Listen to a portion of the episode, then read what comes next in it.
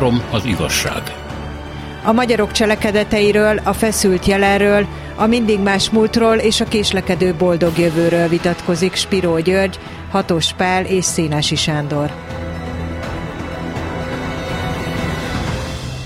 Jó napot mindenkinek! Hát tart még a nyár, úgyhogy ez egy éteri megbeszélés lesz a telefonon keresztül az urakkal.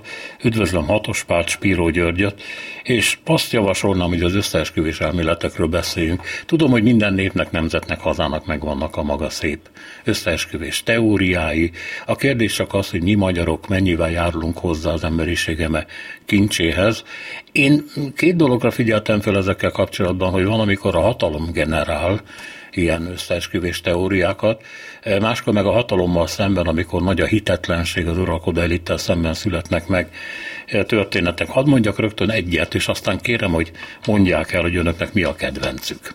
Teleki Pál, ugye öngyilkos lett e, azután, hogy megkötött a meg nem támadási szerződést a jugoszlávokkal, majd német nyomásra be, be kellett volna, és be is vonultak a magyarok Jugoszláviába, előtte öngyilkosságot követett el, és megírta az ismeretes búcsú levelét. E, másnap Gyarmati Fanni naplójában, aki Radnóti Miklós felesége volt, a következő van. Elterjedt a városban, tudnélik Budapesten, hogy e, Teleki Hitlernél járt, és Hitler saját kézzel lőtte agyon a vonakodó Telekit, majd a holttestét repülőgépen gyorsan hazahozták, letették oda, ahol később megtalálták, és Orti parancsba adta, hogy terjesszék el, hogy öngyilkos lett. Ez a teória ugye nem éppen az uralkodó elittel szembeni bizalomnak a jele. Önöknek mi a kedvenc magyar összeesküvési teóriájuk? Mondjuk Atos Pál? E, igen, részben és mint Pilátus a krédóban érintett vagyok ebben a telekipálban, ugyanis a 70-es évek végén, vagy a 80-as évek elején egy bizonyos könyvtáros, akinek Hatos Géza volt a neve, és kit sokszor, miután felnőttem, velem kapcsolatba hoztak, szintén megpendítette azt, hogy, és megpróbálta bebizonyítani, hogy, hogy, hogy terekit a németek költék meg. És éppen ezért ez a, ez a, a teória engem mindig is kényelmetlenül érintett, amennyire én ugye megismertem ezt a történetet, és itt hadd utaljak elsősorban Ablonci Balázsnak Telekipál monográfiájára. A helyzet teljesen egyértelmű, sőt ugye a, azóta újabb bizonyítékok is kerültek elő, amelyek gyakorlatilag kizártá teszik, hogy máshogy történt volna a történet, mint hogy Teleki önkezével vetett véget az életének.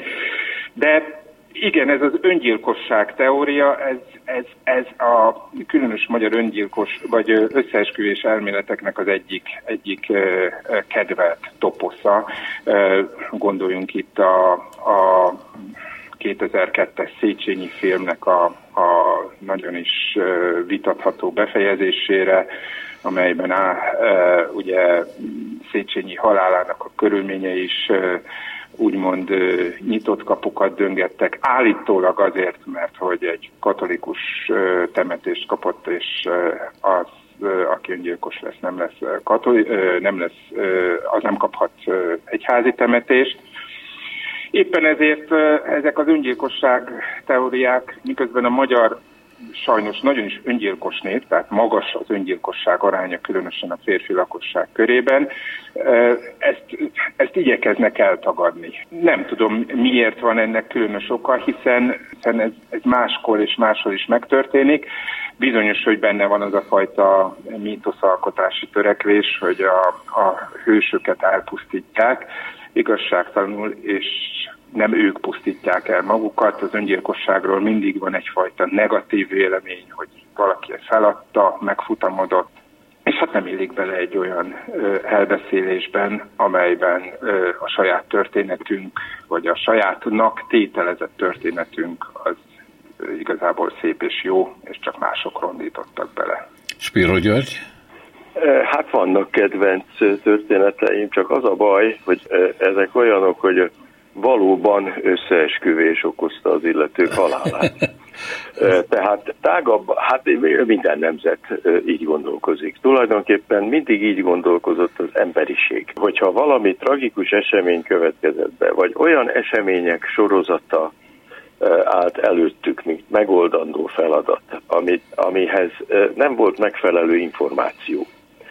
Akkor a döntéshozók, akár mekkora is volt ez a közösség, nem voltak képesek egy két ismeretlenes egyenletet 5-6 ismeretlennel megoldani. Ez lehetetlen. És ilyenkor előveszik a babonákat, a hiedelmeket, az eddigi tapasztalatokat, és intuíció alapján döntenek, és az ártó szellemek ellen megpróbálnak valamilyen irracionális módon fellépni. Na most az összeesküvés, összeesküvések szoktak lenni. Mondok egy szép példát. Ugye annak idején a Szovjetunióban az avantgard képzőművészeket hát kizárták a, a, a forgalomból, nem állíthattak ki, megfigyelték őket, mindenféle baj érte őket. És az volt a fő vád, hogy Amerika pénzeli őket. Na most ők egy fillét nem láttak ebből természetesen. Én személyesen ismertem egy csomó ilyen nagy művészt, Kabakovtól kezdve Infantén keresztül, én ottan ebédeltem, vacsoráztam náluk ez a 70-es, 80-as években volt, e, akik azóta milliárdosok lettek nyugaton. De kiderült pár évvel ezelőtt, hogy a CIA-nak valóban volt egy olyan programja, amelyik a kelet-európai avantgardot célozta meg, és adtak rá pénzt, hogy itt-ott, ott állítsák ki őket. Tehát valóban volt összeesküvés, és politikai okokból támogatták őket, és nem azért, mert nagyon tetszettek nekik a műveik. Igen, állítólag Stalin lányának a visszaemlékezését is a CIA pénzelte, és adta ki Amerikában erről, aztán később kiderült, hogy ez így is igaz. Tehát ha mondjuk ezt a Pravda annak idején megírta, és az ember elolvasta, akkor azt mondta, hogy a Pravda megint hazudik, de a Pravda ebben az esetben nem hazudott, csak nem lehet tudni, hogy mikor hazudik. Igen, nekem az a történet tapasztalatom, hogy minden rosszat el kell hinni, amit egymásról mondanak a felek. De van... Hát, igen. igen, én azért kötném az ebet a karóhoz, tehát hogy az összeesküvés elméletek között tényleg vannak olyan elhihetetlenek, amelyeket mégis széles körben elhisz meg. Például a Petőfi sztori ilyen, nagyon kedves bácsi magyarázta nekem valahol a Székelyföldön, kézdivásárhelyen, hogy igazából Petőfi nem pusztult el, igazából Petőfi Széchenyinek a természetes gyermeke. A Habsburgok természetesen mindent megtettek azért, hogy Széchenyit is és Petőfit is elpusztítsák. Széchenyit sikerült elpusztítani, Petőfit nem. De még ennél is nagyobb kedvenc a Habsburgok által felbérelt vaddisznó aki ugye ez Rinyivel végzett 1664-ben, és, és hát én ezzel is találkoztam rokoni családi körben, amikor már történelmi könyveket olvastam, és mondták, hogy, hogy hát bizony. Tehát, hogy nem csupán a vicc kategória volt, holott ott is tudjuk azt, hogy, hogy mi történt. Sőt, nem régiben azt hiszem Bene Sándor jóvoltából egy olyan velencei tehát ugye a Velencei Köztársaságban megjelent időszakos újság hír is megjelent, hogy aztán néhány nappal később valóban megtalálták a vatkant, amelyben Zrinyi, a haldokló Zrinyi beledöfte a, beledöfte a tőrét, és hát azt is tudjuk, hogy vaddisznóra vadászni hát soha nem volt biztonságos dolog, de mégis elterjedt ez a történet. Nyilvánvaló, hogy minden összeesküvés elméletnek ennek is van egyfajta lélektani igazság alapja, hiszen Zrinyi Miklós halála után öccse részese lett a veselényi összeesküvésnek, amely gyalázatosan elbukott, és hát ugye a magyar szabadságküzdelmek fél évszázada következett, ami szintén elbukott, és hát ez a fajta kuruc mítosz vetülhetett vissza. Ettől függetlenül itt van a történet, hogy olyasmibe hiszünk, ami képtelenség. Szabad visszatérnem nekem az a föltételezésemhez, hogy az összeesküvés elméletek egy részét a rendszerek maguk generálják. Lásd még ugye a teleköngyilkosság, illetve állítólagos horti döntés, hogy átszázni kell ezt öngyilkossággal. Másrészt meg a hitetlenség az elittel szemben. Lásd még Zrínyi halála, vagy Széchenyi halála, ahol ugye a Habsburgot sejtették a magyar hazafiak megölése mögött. Van ebben a linkis teóriában valami? Persze, hát a, a hatalom az ö, ö, szeret manipulálni, és ö, a hiedelmeket el lehet terjeszteni. Helta Jenőnek a világháborús naplója például, ami pár éve jelent meg a magvető tények és tanyuk sorozatával, azért olyan szenzációs többek között, mert a hiedelmeket és a plegykákat is közli napról napra és időnként kiigazítja, hogy hát igen, kiderült, hogy ez nem így volt, és nem igaz, és hazudtak, de tele van azzal a, a szellemi őrülettel, ami a valóságos őrületet kíséri. És ez rendkívül tanulságos, hogy soha nem magában a valóságot éljük meg, hanem mindig befolyásolnak minket a különböző híresztelések, amelyeknek a nagy része nem igaz. Tehát ezt így egy történész nem is írná le, mert tudja, hogy nem volt igaz. De abban a pillanatban igaznak tűnhet. Na most az egyik ilyen nagyon hatékony híresztelés az a Cion bölcseinek a jegyzőkönyve. Na most ennek nagyon érdekes a, a, a keletkezése, hát magyarul is állandóan kiadják, hivatkoznak el, és ennek a, a, a szellemében szoktak az árnyék hatalomról, meg a világ összeesküvésről beszélni a mai napig. Ez azért érdekes, mert ezt a francia titkos szolgálat fogalmazta meg, miközben a francia titkosszolgálat megpróbált a cári birodalomban egy valódi ötödik hadoszlopra szert tenni. És tulajdonképpen megpróbálták a zsidókat, akik páriák voltak, és kitaszítottak, és jogtalanok voltak a cári birodalomba, valamilyen módon az ő oldalukra állítani. Na most velük szemben, a zsidókkal szemben hozták létre ezt az őrült szöveget, ezt átvették az oroszok, és aztán az oroszoktól ment, került vissza Európába, és hát aztán a németek meg mindenki bőven hivatkozott rá, mondom a mai napig. Úgyhogy igen, szoktak lenni állami és hatalmi szándékok egy-egy híresztelés mögött, és hát emberek tömegét lehet befeketíteni és ellehetetleníteni, és besúgással lehet vádolni teljesen ártatlan embereket. Egy nagyon szép könyve van Gál Évának, Szalai Sándorról, aki ugye a Rákosi korszaknak, meg a Kádár korszaknak áldozata volt, nagy professzor, szociológus, és őt azzal hiteltelenítették a barátai körében, hogy elterjesztették róla, hogy besúgó, holott nem volt az. Ez egyértelműen kiderült azóta az adatokból. Na most ilyen nagyon gyakran előfordul. Tegyük hozzá, hogy sajnos például a, a, a Cion bölcseinek a jegyzőkönyv elhívői közé nem csak Horthy Miklós tartozott oda, hanem élete egy korszakában Winston Churchill is. Tehát, hogy a hazugság, amely így módon politikai instrumentum, valójában aztán elkezd önálló életet lelni, életre kelni, és, és történelmet hoz létre. Uh-huh. Nekem egyébként azért van ironikusabb része is, ugye tudjuk, hogy Európa történetének és Magyarország történetének különösen 18-19-es zavaros időszak mennyire meghatározó volt, mennyi véletlen, mennyire elgyorsult a történelem, az összeomlás, ennek értelmet kellett adni. Soha több rémhír nem született. Az egyik ismert szociáldemokrata újságíró Révész Mihálynak a hagyatékában fenn is maradt egy ilyen iratcsomó, amiben összegyűjtötték a proletár diktatúra alatt keletkezett, hát ugye ilyen rémhíreket, amelyben természetesen benne van, hogy a zsidók azért hozták létre a kommunizmust, hogy itt egy cionista nemzeti államot alapítsanak, a legkülönbözőbb dolgok, hogy a román tábornok, aki ugye augusztus 1 ugye, vagy augusztus 3-án, 19. augusztus 3-án a román csapatok bevonultak Budapestre, annyit sikasztottak, hogy aztán agyonlőtték magukat, hát semmi nem volt egyik hírből sem igaz.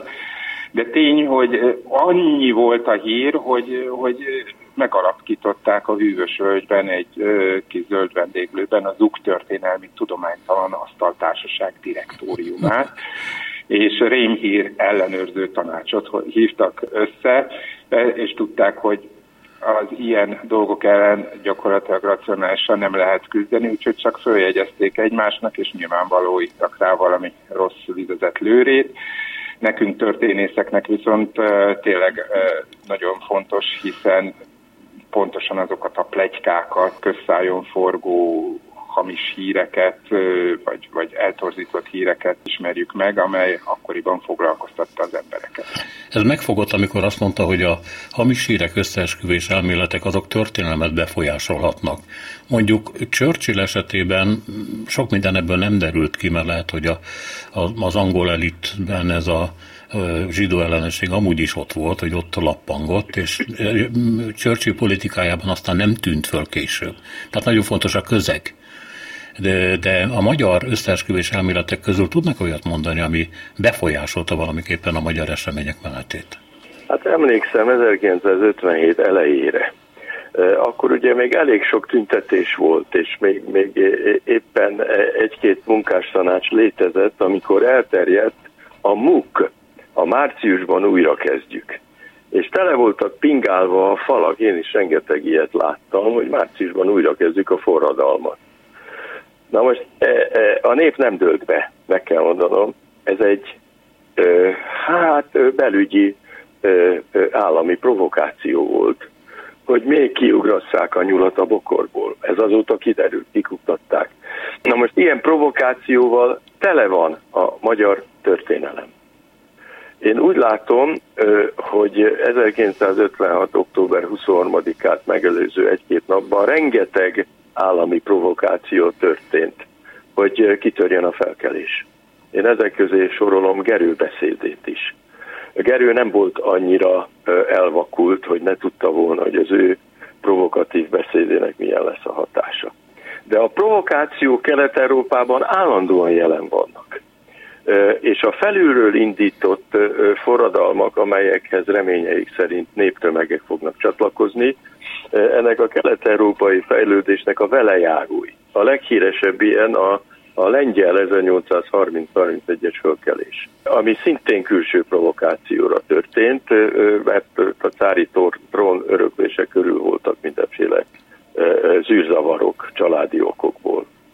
Úgyhogy a provokáció az, ha nincs világháborús összeomlás, mint 1918-ban, akkor a része szokott lenni a kelet-európai történelemnek. Hatos Pál. Sajnos van egy olyan a judeo-bolsevizmus mitosza, amely majd félmillió magyar állampolgár életébe került. Nyilvánvaló, hogy a magyar holokauszthoz hozzájárult az a mítosz, amely abban összegezhető, hogy Trianon katasztrófáját, 19 kommunista álmukvotását valójában a zsidók szervezték meg, valami homályos zsidó cél megvalósítása érdekében, amelyben nyilvánvaló mindenkit ki akartak rabolni, aki nem zsidó, és 1944 végzetes tavaszán is ott voltak a plakátok, emlékez magyar, 25 éve volt Kunkon Béláék rémuralma, és hát meglepően gyorsan két hónap alatt ugye gettókba terelték azokat a magyar állampolgárokat, akiket ugye zsidóknak minősítettek, és hát rengeteget, több százezret el is pusztítottak. És amikor ugye például a pápai nuncius Angelo Rotta számon kérte a miniszterelnököt, akkor azt mondta, hogy ne sajnálja, a fajzsidók általában a destrukció képviselői, és 18-ban ők destruáltak, és a bolsavisták szövetségesei voltak. Mondta az a Sztójai Döme, aki maga is egyébként a Vörös Hadsereg szolgálatában állt 19-ben. Tehát, hogy és valóban, tehát ugye kínosan ügyeltek 20-tól kezdve rá egy Betlen István is, aki személyében nem volt különösebben antiszemita, hogy ne legyen például zsidó miniszter a kormányban. Azért, mert annyira hatékony volt ez a mítosz, hogy azok is, akik ezt cinikusan tekintették, azok is úgy érezték, ha nem alkalmazzák, ha nem instrumentalizálják, akkor, akkor politikailag lemaradnak. Tehát a, az a fajta összeesküvés elmélet, amely a leggyilkosabb volt Magyarországon, tény is való, hogy ez a judeo-bolsevik mítosz, amely, amely széles társadalmi támogatásra tett Ráadásul tegyük hozzá, hogy a zsidók egyszerre voltak bolsevikok és kapitalisták, mind a kettővel vádolták őket, hogy egyrészt a kapitalizmusuk az fölfalja a nemzetet, másrészt a bolsevizmusuk hát szintén fölfalja a nemzetet. A kettő nem fér össze, de mégis egybe rakták, és ez így hatott. Tehát, hogy nem kell semmiféle logika, belső logika, párhuzamos álligasságuk is nagyon jól elműködnek egymás mellett. Igen, igen. Hát ne felejtsük el, hogy ma Magyarországon mondjuk az egyik legnépszerűbb könyv, Tormai Szeszének a Bújdosó könyve, amely ö, nem csak azért érdekes, ö, amit 18-19-ről állít, hanem ami szerint a zsidóság nem csak a történelmi Magyarországot rántotta végromlásba, hanem minden így szerepel, minden nagy kultúrát földre tepert, az ókori Egyiptomtól kezdve a középkori Bizáncon át, a kora újkori spanyol világbirodalom. Itt bizonyosan megtaláljuk az összeesküvés elméleteknek egy nagyon fontos összetevét, az egyetlen kazualitás. Tehát, hogy egyetlen ok, egyetlen ágens, a zsidóság a saját önérdekéből mindig és mindenütt kivétel nélkül destruál, pusztít. Tehát ez egy kifejezetten az összeesküvés elméletek tisztaságával játszik, és az ember tényleg rémül, hogy ezek a könyvek ma is népszerűek, vagy ez a könyv kifejezetten népszerű. Önnek az egy kincs, mert egy helyben tálalja a Cecil az összes, korának összes összeesküvés elméletét, korábban meg méreg volt a saját korában. Innen folytatjuk egy perc múlva, bocsánat, jönnek a hírek, és utána jövünk vissza Hatos Pállal, Spiro Györgyel. Három az igazság. Spiro György és Hatos Pál van itt, összeesküvés elméletekről beszélünk, és a hírek miatt meg kellett szakítanom, mert úgy hallottam, hogy Spiro György mondani akar valamit az előzőekhez. Tormai Cecil ez talán? Nem, nem Tormai Cecil, hanem hogy az ellenfélnek, vagy a kiirtandó ellenségnek a démonizálása, Hát az valószínűleg egy idős az emberiséggel. A tömegtájékoztatásnak az eszközei természetesen nagyon sok mindenre lehetőséget adnak, de figyelemre méltó például, hogy annak idején Tiberius császár hogyan nyírta ki Germanikuszt, aki nagy hadvezér volt, és tulajdonképpen az ő fia, fogadott fia és hát császári leszármazott. És azért érdekes a dolog, mert olyasmivel vádolta, hogy varázsló eszközöket találtak az ágya alatt, és hogy állítólag ezekkel a varázs eszközökkel a hatalomra tört volna, és hogy meg akarta volna ölni a, a, a, császár családját, meg ilyeneket. És törvényesen ítélték el utólag, miután már megölték, utólag tartottak egy pert, ami hát azért túltesz a sztálini pereken is, mert ott legalább a per megelőzte a, a kivégzést, bár sok esetben ott is a kivégzés után tartották meg a pert. Tehát tulajdonképpen a varázseszközök, és hozzáteszek valamit, a ráolvasás és a szemmelverés, tehát a, a tulajdonított ártó szándék, amit egyébként semmi nem igazol, bőven elegendőnek szokott bizonyulni olyan emberek ellen, akiket emberi mi voltukból megfosztanak, mint ahogy a zsidókat is ugye nem emberként kezelték, és akik ellen mindenképpen radikálisan el akarnak járni. Tehát ez a dolog nagyon régi, és működik, és még a jogrendszernek is szokott lenni a része. Hatos Pál, van megjegyzés, vagy jöhet egy kérdés? Jöhet a kérdés. Jó. Három dolgot mondanék, ami, ami nagyon érdekes. Hogy Szapolyai János Erdély Vajda szándékosan késett el Mohácsról, hogy Mohácson a törökök által halljon meg a király, és ő legyen a király, ez egyik. A másik, hogy Andrásit azért kellett halálra ítélni 1949, 1849 után, mert a szeretője volt Ferenc József anyjának. Ennek következtében az anyjának érdeke volt, hogy ezt az embert elpusztítsa. És hát ott a Trianon legendák között is ott van a magyar menny, amivel kapcsolatban a francia vezetőnek olyan gyűlölet támadt a szívében, hogy Magyarország ellen mindenképpen el akart járni. Szóval nagy nemzeti tragédiák, személyes okokra visszavezetve, mert mintha a nemzet nem értette volna meg, hogy ezek miért következtek be, miért jöttek rá ezek a rémületek. Hát biztos valami személyes bosszú áll a háttérben, mind a három történet ilyen. Mit szólnak ehhez? Ami, ami Zsófia királynét illeti, Ferenc József édesanyját, hát ő valóban elég kártékonyan működött. És abban, hogy Batyányi Lajost halára ítélték, aki pedig végig király és császárhű módon akart részt venni a magyar kormányzatban. Ez olyan justice mord volt, amit nagyon nehéz nem személyes ellentéttel magyarázni. Bocsánat, akkor nem Andrási volt, hanem Battyányi lett volna a szeretője, nem, ugye? Az, az Andrásit szintén fölkötötték 1850-ben a többiekkel együtt. Már Ine Figie, Ine Figie kötötték Ine Figie, Ine Figie, tehát kiszögezték a nevét az akasztófára, fekete alapon, fehér betűkkel, amikor még több magyar halálra ítéltet is oda kiszögeztek az új Battyányi eset a súlyos, és ezt a külföld is akkora justice tartotta, hogy az október 6-i kivégzés után azért néhány héttel a hajnalnak le kellett állítani a kivégzéseket. Más kérdés, hogy utána még néhány embert fölakasztottak és főbelőttek, de tulajdonképpen ez, ez óriási hiba volt, és nem lehet azzal magyarázni, hogy az objektív helyzet meg a, a valóságos teljesítmény miatt kellett volna őt kivégezni. Ez igaz. Az, hogy Szapolyai odaért volna vagy nem, ezt vitatják a történetek. Lehet, hogy nem tudott volna odaérni. Erről vannak tanulmányok, ezt én részletesebben nem ismerem. És a Trianon, ami egy magyar menyen múlt állítólag, Hatospál?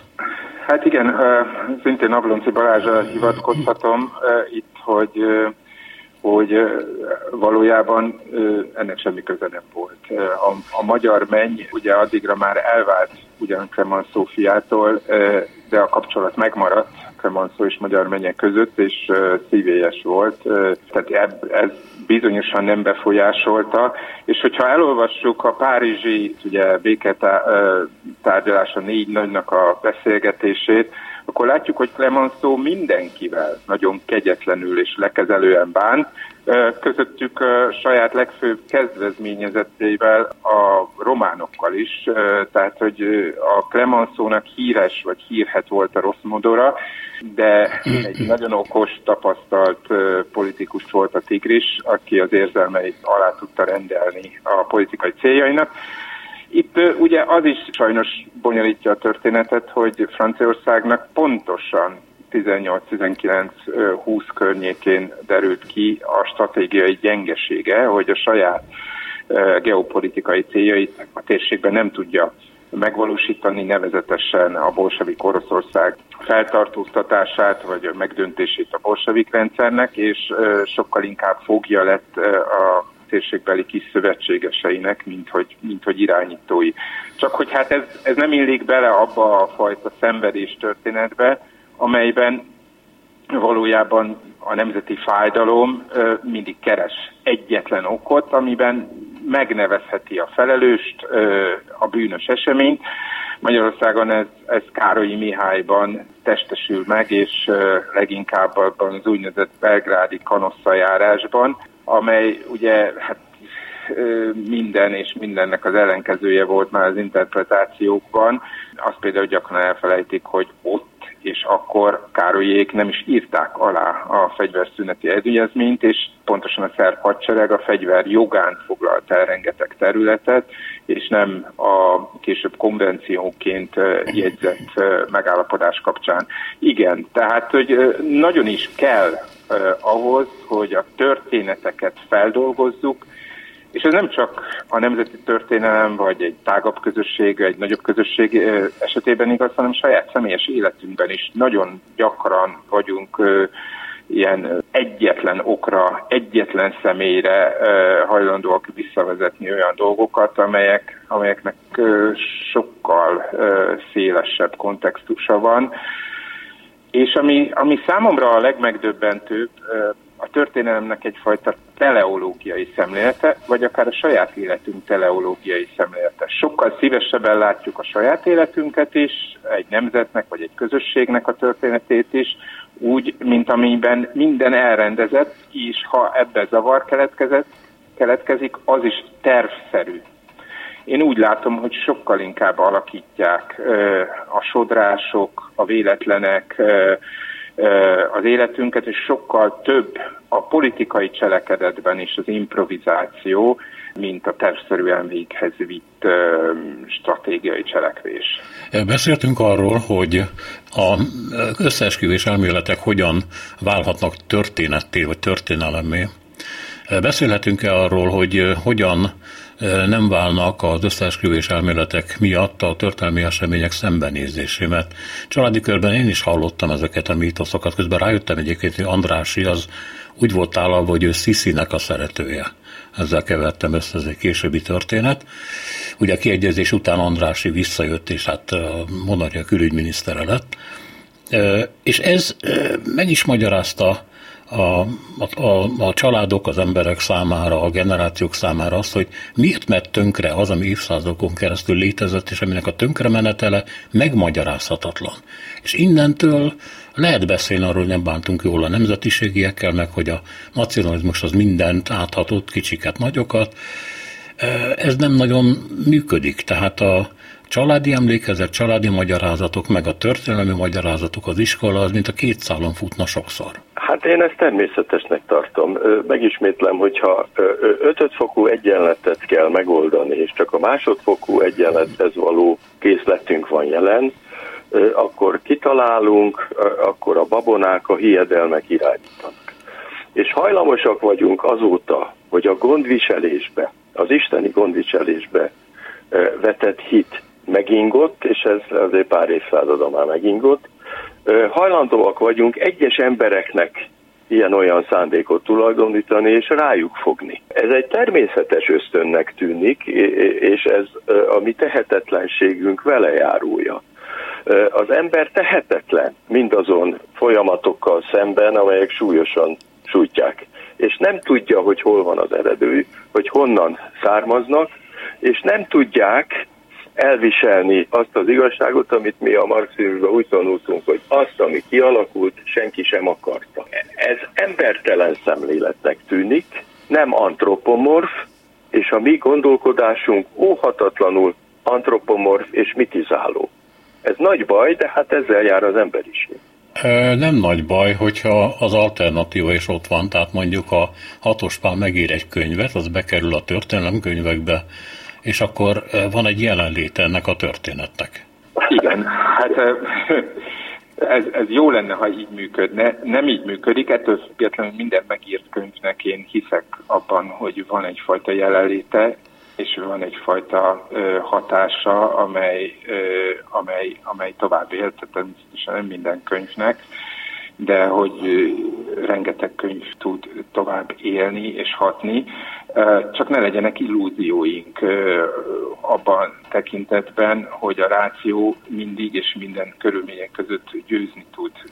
Amit Spiro György mond arról, hogy valójában az életünk és a különösen a modern élet, az sok ismeretlenes egyenlet, és az a fajta főként mentális készlet, amivel rendelkezünk, az nem elegendő a szembenézésre. Valójában mást vár a történész, és mást vár az, akit a történelem egzisztenciálisan érint, attól, hogy milyen képet kap. Szabad-e az emberektől elvenni az illúzióikat? Én sokszor ezzel szembesülök, hogy miért nem tör át mondjuk az a fajta történetírás, amely kritikus, önkritikus, árnyalt és sokoldalú, azzal szemben, amely egyfajta mítoszban keresi meg az okát. Hát itt van ugye tényleg ma van Mohácsnak az évfordulója, augusztus 29. Nehéz szembesülni azzal, hogy semmi esélye nem volt a magyar seregnek, az akkori világ leghatalmasabb, logisztikailag messze legkiépítettebb seregével szemben. Ugye itt Bészabó János műveire szeretnék utalni, illetve Fodor Pál és, és, és más történészek kutatásaira. Ennél sokkal érthetőbb és bizonyos értelemben vigasztaló. Ha én lettem volna Szapolyai helyében, siettem volna, ott lettem volna, megvédtem volna az országot, megvédtem volna a koronát, minden máshogy alakulhatott volna. Ez a mindegy máshogy alakulhatott volna, ez a lehetetlen feltétel, lehetetlen idejűsége a múltnak, ez egyfajta vigaszt is ad, hogy, hogy lehetett volna másként. Nagyon nehéz szembesülni azzal, hogy nem nem lehetett volna másként, hiszen ez, ez teljes passzivitást ad. Számomra ez egy nagy, nem tudom, hogy, hogy tényleg Spiró György hogy van ezzel, hogy van-e egyáltalán létjogosultsága az illúziónak, vagy, vagy az mindig káros. Mert az összeesküvés elméletek végső soron erről szólnak. Illúziókat táplálnak, hazugságokat. Valójában ez egy szintén ősi vita, hogy mindig segít-e az őszinte szembenézés, vagy van-e értelme időnként a kegyes hazugságoknak. Hát sokan azt mondják, hogy az emberi kultúra maga az illúziókeltés, ami azért van, hogy életünk egy jelentős részében a halálfélemet távol tartsa tőlünk. Igen, az a baj, de ez már évezredek óta tartó baj, hogy az emberekre csak a mesékkel, a mesékkel lehet hatni. És a jól kitalált mese az mindig fontosabbnak bizonyult és igazabbnak bizonyult a valóságnál.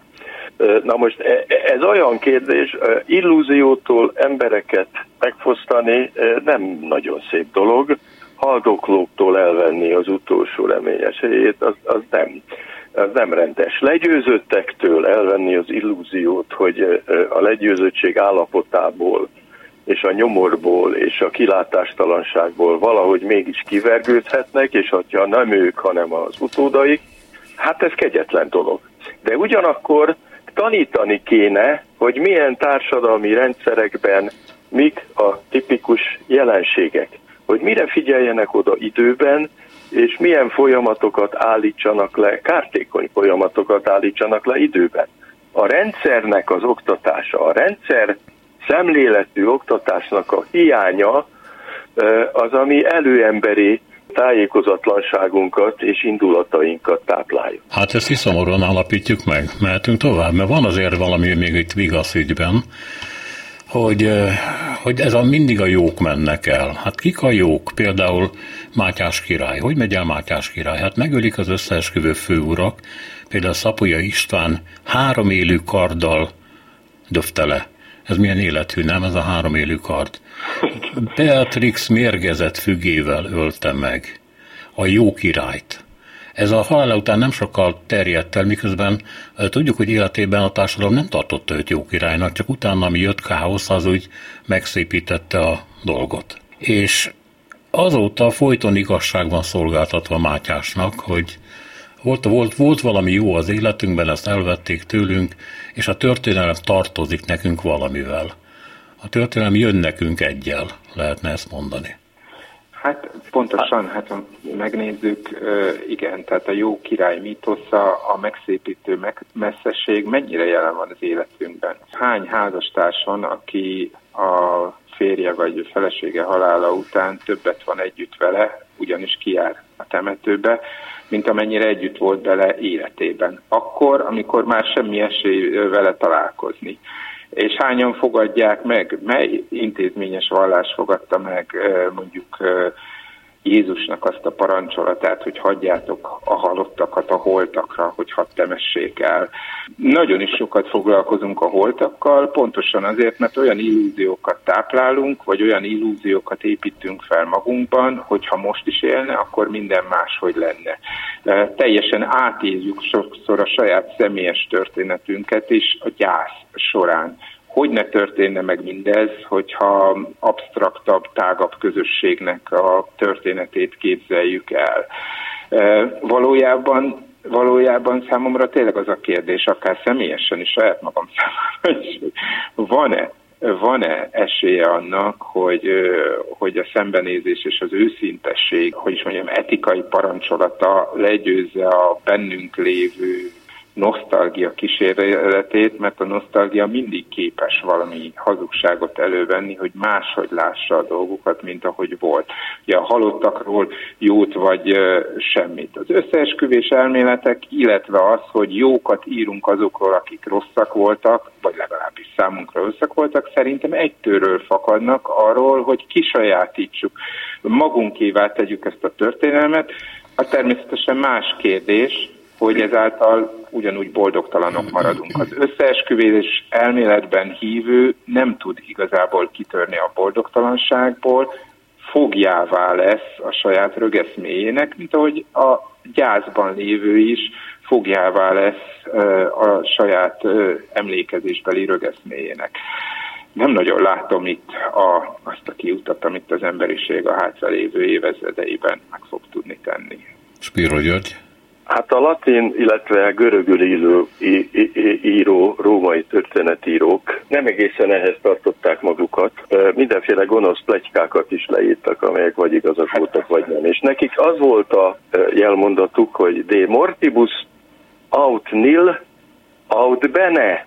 A bene nem azt jelenti, hogy csak a jót írjuk meg a halottakról, hanem jól írjuk meg a történetüket. Ebben az van benne, hogy a rosszat is meg lehet írni, csak jól legyen megírva. Ez félrefordítás a magyarban, és a magyar tudatban ez így terjedt el valóban, hogy csak jókat szabad a halottakról mondani. A latinok nem ezt mondták. Ők ennél sokkal tárgyilagosabbak voltak. De hát ők még tudtak latinul. Na most itt az a probléma, hogy amikor nem tudjuk, hogy mi okozta valakinek a halálát, ottan mindenféle riasztó és lázálmos látomásokat lehet előadni. De Mátyás királyó nem, e, nem ezt terjedt el, illetve nem róla terjedt el, hanem Kinizsi Pál, aki tényleg megölt a felesége, Magyar Benigna. Tényleg meggyilkolta a vagyonért. Na most ez is egy tanulságos történet, ez is túl hangsúlyozva az ifjúsági regényekben, pedig nagyon érdekes. De nem mutat jól. Vergő. Nem mutat jól, hogy ekkora nagy magyar vitéz csak így a felesége lemészára. Na de nagyon, érde, de nagyon érdekes a történet. Nagyon érdekes. És azért a Kinizsi Pál legendája a, a malomkővel, meg mindenféle egyebekkel, azért meg az, hogy ő tényleg népi sorból került a, a fekete sereg élére, ez egy óriási karriertörténet, és ezen mondjuk erről én el tudnék képzelni magyar filmet, jóval inkább, mint nem tudom, Hadik Andrásról, aki egyébként derékuszártiszt volt, és jól csinálta a dolgát. Tehát vannak igaz történetek, amelyeket ki lehetne aknázni. Nekem azért úgy, vagy engem szíven ütött hatos pálnak ez a picit reménytelenség, és az jutott eszembe, hogy az illúzió csak attól érdemes elvenni, aki egyébként elég erős ahhoz, hogy megállja a helyét az életben és döntsön. Aki beteg, nyomorúságos, kilátástalan, annak kell meghagyni az illúziókat, mert rajta semmilyen igazság nem segít már. Bocsánat, ez én, én, is, én, is, én is ezt mondom, tehát a legyőzöttektől nem kell elvenni az illúziót, hanem segíteni kell őket élni. Persze. Hatos pál, van még három percünk. Ha vannak még erről gondolatai, akkor szívesen meghallgatjuk. Én azért azt gondolom mindenképpen, hogy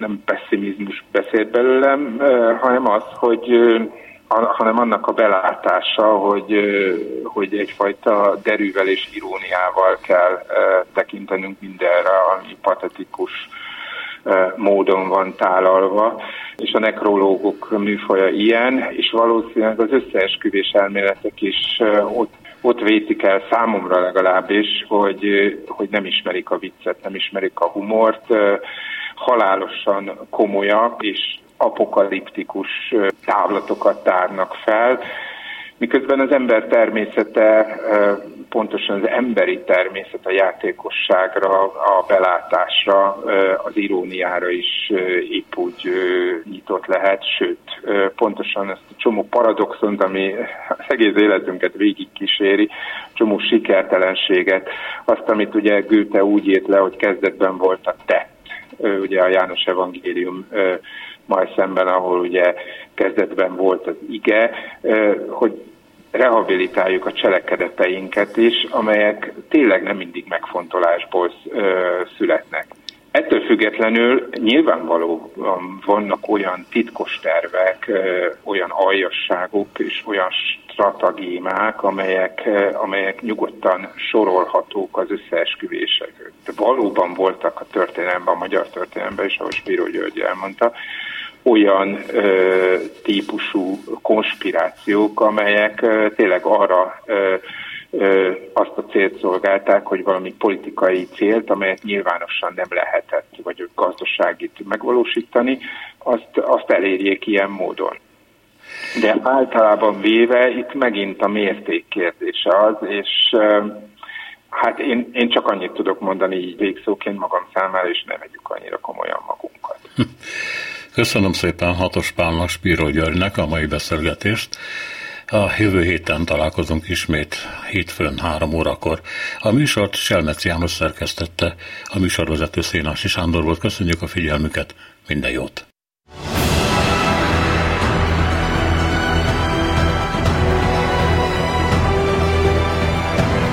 Három az igazság. Szénási Sándor műsorát hallották.